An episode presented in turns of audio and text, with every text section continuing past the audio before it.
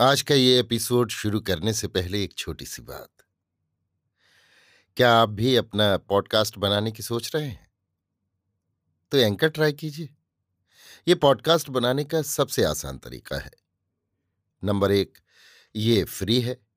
Number दो, इसमें कई सारे ऐसे टूल्स हैं जो आपको अपने फ़ोन और कंप्यूटर पर रिकॉर्ड और एडिट करने की फैसिलिटी देते हैं। नंबर तीन आप अपने पॉडकास्ट को डिस्ट्रीब्यूट भी कर सकते हैं, जिससे इसे स्पॉटिफाई और दूसरे प्लेटफॉर्म पर सुना जा सके। तो डाउनलोड कीजिए फ्री एंकर ऐप या विज़िट कीजिए एंकर डॉट एफ़ पर अपना पॉडकास्ट स्टार्ट करने के लिए। ये तो थी एक छोटी सी जानकारी, और अब शुरू करते हैं एपिसोड का सिलसिला। तो आज के एपिसोड में लीजिए सुनिए। किशोरीलाल गोस्वामी के लिखे उपन्यास, खूनी औरत का साथ खून का आठवां परिच्छेद, दुर्दैव, मेरी, यानी समीर गोस्वामी की आवाज़ में। मैं सिर झुकाए यों कहने लगी, कानपुर ज़िले के एक छोटे से गाँव में मेरे माता पिता रहते थे। उस गाँव का नाम आप जानते ही हैं, इसलिए अब मैं अपने मुँह से उसका नाम नहीं लिया चाहती। हाँ ये मुझे बतलाया गया है कि तू फलाने गाँव की रहने वाली है। इस बात को मैंने स्वीकार भी किया है, पर मैं अब उस दुखदाई गाँव का नाम अपने मुँह से नहीं लिया चाहती। उस गाँव के मालिक या जिमीदार कानपुर के एक बड़े प्रतिष्ठित कान्यकुब्ज ब्राह्मण हैं और गाँव में हज़ार आठ सौ के लगभग आदमी बसते हैं। इनमें ब्राह्मण, क्षत्रिय, बनिए भूइहार बढ़ई, लोहार, कहार, कुनबी, नाई, बारी, धोबी, तेली, चमार दुसाध, जुलाहे आदि सभी जाति के लोग रहते हैं और वो गाँव गंगा के किनारे ही पर बसा हुआ है। रहते तो हैं उस गाँव में प्रायः सभी जाति के लोग, पर ज़्यादा संख्या ब्राह्मणों और बनियों की है और प्रायः सभी लोग खेतीबाड़ी का काम करते हैं। उसी सत्यानाशी गाँव में मेरे माता पिता भी रहते थे।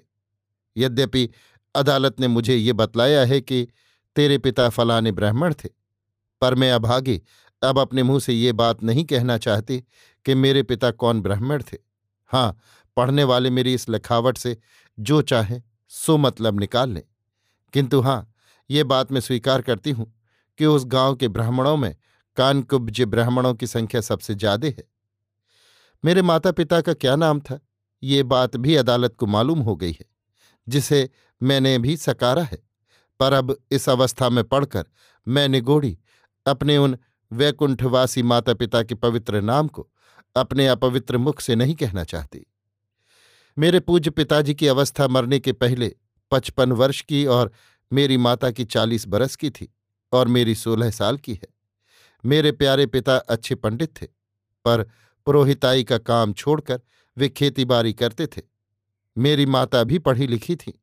इसी से पिता माता की शिक्षा पाकर मैं भी कुछ थोड़ा बहुत पढ़ लिख गई हूँ। मेरे पिता का निज का कच्चा मकान था। मकान के साथ एक छोटी सी फुलवारी भी थी। दो तीन गौ भैंसें भी थीं और चार जोड़ी बैल और चार ही हरवाही भी थे।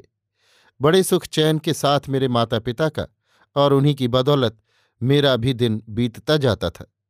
और यदि सच पूछा जाए तो कोई भी कष्ट न था। किंतु बैरी विधाता से हम लोगों का वो तुच्छ सुख भी न देखा गया और उस निगोड़े ने हम लोगों के सारे आनंद पर वज्र गिरा दिया। बात ये हुई कि कार्तिक की पूनो नहाकर मेरी माता पीड़ित हुई। उन्हें बड़े वेग से ज्वर चढ़ाया और तीसरे दिन उनके गले में गिल्टी निकल आई।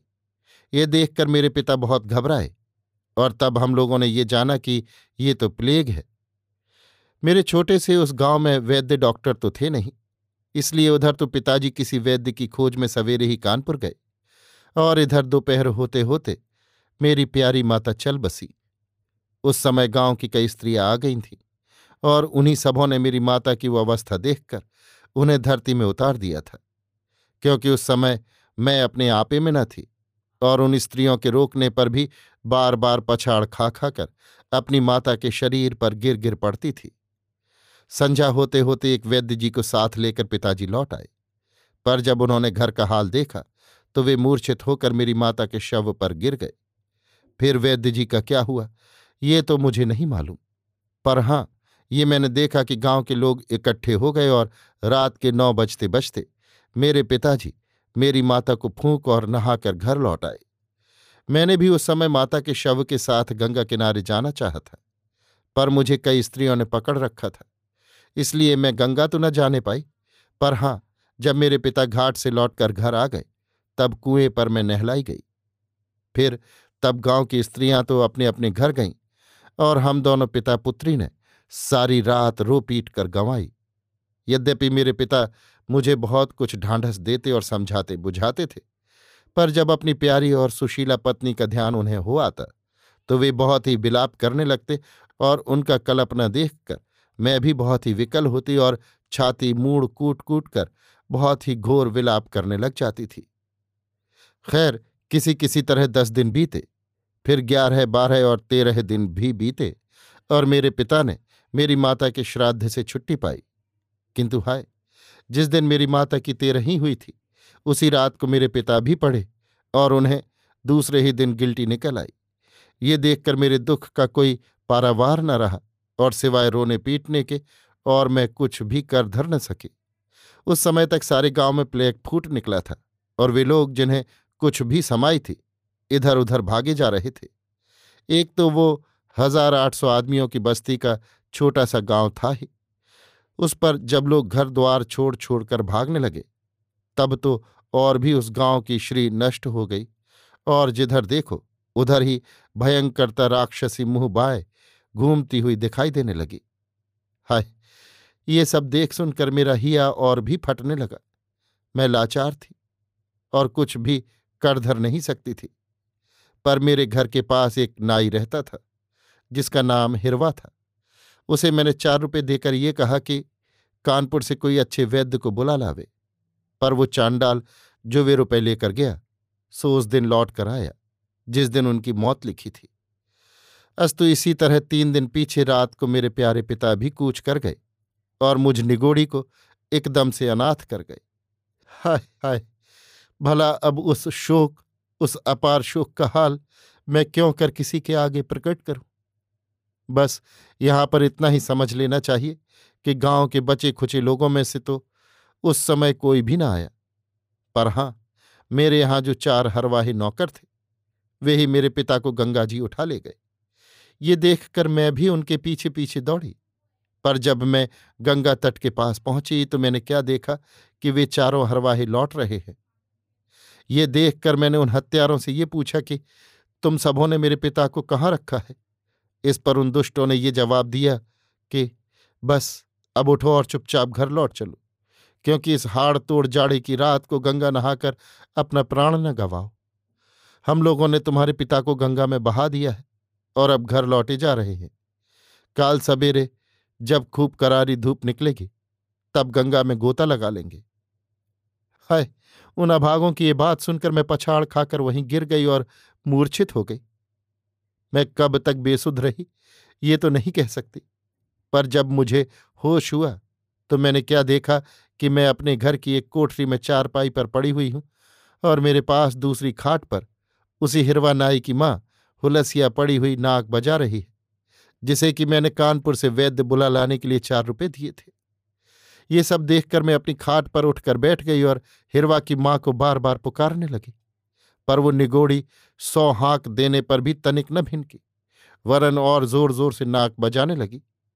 ये देखकर मैं उठी और टिमटिमाते हुए दिए की टेम को ठीक करके फिर अपनी चारपाई पर आ बैठी। उस समय अपने माता पिता और साथ ही अपनी घोर विपत्ति का स्मरण करके मैं खूब ज़ोर ज़ोर से चिल्लाकर रोने लगी। यों ही मैं न जाने कितनी देर तक आप ही आप रोया की। इतने ही में, मैंने क्या देखा कि वही हिरवानाई जिसकी उम्र बीस बाईस बरस से ज़्यादा न थी और जो देखने में महाकुरूप था, मेरी चारपाई पर आकर बैठ गया और मेरा एक हाथ पकड़कर अपने मैले दुपट्टे से मेरा आँसू पहुँचने लगा। ये तमाशा देखकर एक बेर तो मैं बड़े ज़ोर से चिहुक उठी। पर तुरंत ही उसके हाथ को झटक कर और उसे अपनी चारपाई पर से ढकेल कर बड़े क्रोध से उसकी ओर निहारती हुई यो कहने लगी, क्यों रे हिरवा? तूने और तेरी माँ ने बराबर मेरे यहाँ के जूठे टुकड़े खाए हैं। तब वैसी दशा में तू क्या समझकर मेरी चारपाई पर आ बैठा और क्या सोचकर तूने मेरा हाथ पकड़ा? मेरी ये बात सुनकर वो खिलखिलाकर हंसने लगा और यों बोला कि, दुलारी, तू बड़ी सुंदर है। और मैं कई बरस से तेरे रूप रंग को देख देख कर भीतर ही भीतर भुना जा रहा हूँ। अब तक तो तेरे माँ बाप के डर से मैं अपना मन मारे बैठा था, पर अब मुझसे तेरे बिना छिन भर भी नहीं रहा जाता। सो तू मेरी बात सुन और मेरे गले से लग जा। देख, जो सीधी तरह मेरी बात मान ले तो अच्छा ही है, नहीं तो मैं ज़बरदस्ती तेरी इज़्ज़त आबरू बिगाड़ दूँगा और सारे गाँव में तेरी बदनामी का ढोल पीट कर तुझे मिट्टी में मिला दूँगा। इस समय तू अकेली है और अब तेरे सिर पर कोई भी नहीं है। इसलिए अपनी अवस्था पर अच्छी तरह विचार करके तू मेरा कहना मान ले और मेरे हिये की लगी को बुझा दे। उस दुरात्मा पातकी की ऐसी खोटी बातें सुनकर मेरे तलुए से चोटी तक आग सी लग गई और मारे क्रोध के मैं भभक उठी। एक तो मैं अपनी माता, विशेषकर अपने पिता के शोक में बावली हो ही रही थी, पर उस निगोड़े हिरवा की पाप कथा सुनकर तो मैं और भी पागल हो उठी। और झट से अपनी खाट के नीचे उतरकर खड़ी हो गई। फिर मैंने दांत पीस कर उस दुष्ट हिरवा से यों कहा कि, बस, अब तू चुपचाप यहाँ से अपना काला मुँह कर, नहीं तो तेरे लिए अच्छा ना होगा। ये सुनकर वो बेहया फिर खूब ठठाकर हंसा और कहने लगा, अब तो मैं तभी यहाँ से जाऊँगा, जब अपना जी ठंडा कर लूँगा। बस महाशय। उसके मुँह से इतना निकलना था कि मैंने उछलकर उस पातकी को धरती में पटक दिया और उसके कलेजे पर सवार होकर ऐसे ज़ोर से उसका गला दबाया कि फिर वो जरा भी न बोल सका। यों ही देर तक मैं उसके गले को भर ज़ोर दबाए रही। फिर मैं उसकी छाती पर से दूर उतरकर दूर जा खड़ी हुई और उसकी ओर बिना देखे ही यों कहने लगी, बस रे चांडाल, अब तू उठ और यहाँ से भाग, नहीं तो मार ही डालूँगी। यों कहकर मैंने एक मूसल उठा लिया और जिस खाट पर उसकी माँ सोई हुई थी, उस खाट की ओर देखा। मैंने क्या देखा कि वो खाट खाली पड़ी हुई है और उस पर हिरवा की माहुलसिया नहीं है। ये देखकर मैं बड़ी सकपकाई कि वो राण कहाँ गई। इतने में फिर मैंने हिरवा की ओर दीठ फेरी तो क्या देखा कि वो गया नहीं है, बल्कि जहाँ पड़ा था, वहीं पड़ा हुआ है। ये देखकर मैंने उससे बार बार यों कहा कि, अब तू उठ और यहाँ से चला जा। पर वो जहाँ का तहां पड़ा ही रहा। तब तो मैंने उसके पास जाकर उसके सिर में अपने पैर की दो तीन ठोकर मारी, पर वो जरा भी न मिनका। ये देखकर मैं बहुत ही हैरान हुई और दिया लेकर उसका मुँह निहारने लगी। अरे रे रे मैंने क्या देखा कि उसकी आँखों के दोनों ढेले बाहर निकल पड़े हैं। जीभ भी मुँह के बाहर आ गई है और बहुत सा फ़ैन और खून इसके मुँह से बहा और धीरे धीरे बह रहा है। ये देखकर मेरा सारा बदन थर्रा उठा और वो मेरे हाथ का दिया हाथ से गिरकर बुझ गया मैं भी फिर खड़ी न रह सकी और चक्कर खाकर वहीं गिर पड़ी। मैं कब तक बेसुध पड़ी रही ये तो नहीं कह सकती। पर जब मुझे चेत हुआ तो मैंने क्या देखा कि मेरे हाथ पैर बंधे हुए हैं। मैं अपनी चारपाई पर डाल दी गई हूँ। हिरवा भी धरती में जहाँ का तहां पड़ा हुआ है और उस कोठरी में चार आदमी आकर खड़े हुए हैं, जिनमें से एक के दाहिने हाथ में तलवार और बाएँ में एक मोटा सा जलता हुआ पलीता है। और बाकी के तीनों आदमियों के हाथों में खाली तलवारें हैं। ये अजीब तमाशा देखकर मैं सन्नाटे में आ गई और बार बार उस कोठरी के चारों ओर आँखें दौड़ाने और उन चारों आदमियों के चेहरे की तरफ़ टकटकी लगाकर देखने लगी। उन चारों आदमियों को मैं चीनती थी, क्योंकि वे सब मेरे गाँव के ही रहने वाले थे। उनमें से एक, जिसके हाथ में जलता हुआ पलीता था, वो नब्बू जुलाहा था। दूसरा धाना कोयरी था, तीसरा परसा कहार था और चौथा कालू कुर्मी था। ये कालू मेरे पिता के उन्हीं चारों चरवाहों में से एक था, जिसने मेरे पिता का बहुत दिनों तक नमक खाया था। सो ये सब अनूठा तमाशा देखकर मैं घबरा गई और मन ही मन ये सोचने लगी कि अब क्या करना चाहिए। बस, यहाँ तक मैं कह चुकी थी कि उन अंग्रेज़ अफसर ने मेरा नाम लेकर मुझसे यूँ कहा डुलारी तुम जरा ठहर जाओ, क्योंकि दो बजा चाहते हैं, इस वास्ते हम जरा नाश्ता करने माँगता ये सुनकर मैंने ऊपर नज़र उठाकर देखा तो क्या देखा कि साहब अपनी कुर्सी पर से उठकर एक खानसामा के साथ खाना खाने जा रहे हैं। उनके जाते ही भाई जी भी उठे और यों कहकर एक ओर चले गए कि, मैं भी जरा जलपान कराऊं। यों कहकर भाई जी भी चले गए और वहाँ पर मेरे पास खाली बैरिस्टर साहब रह गए। उन्होंने मेरी ओर जरा सा मुस्कुराकर देखा और यों कहा बीबी दुलारी, मैं तुम्हें इस बात का विश्वास दिलाता हूँ कि तुम ज़रूर छूट जाओगी।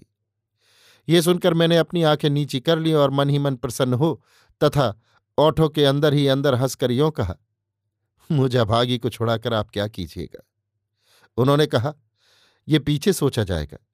पहले तुम इस बला से छुटकारा तो पालो इस पर मैंने कुछ न कहा, बल्कि फिर मारे लज्जा के उनकी ओर देख भी न सकी। वे फिर कहने लगे, एक बात और है, मैंने देखे बिना ही उत्तर दिया। आज्ञा कीजिए।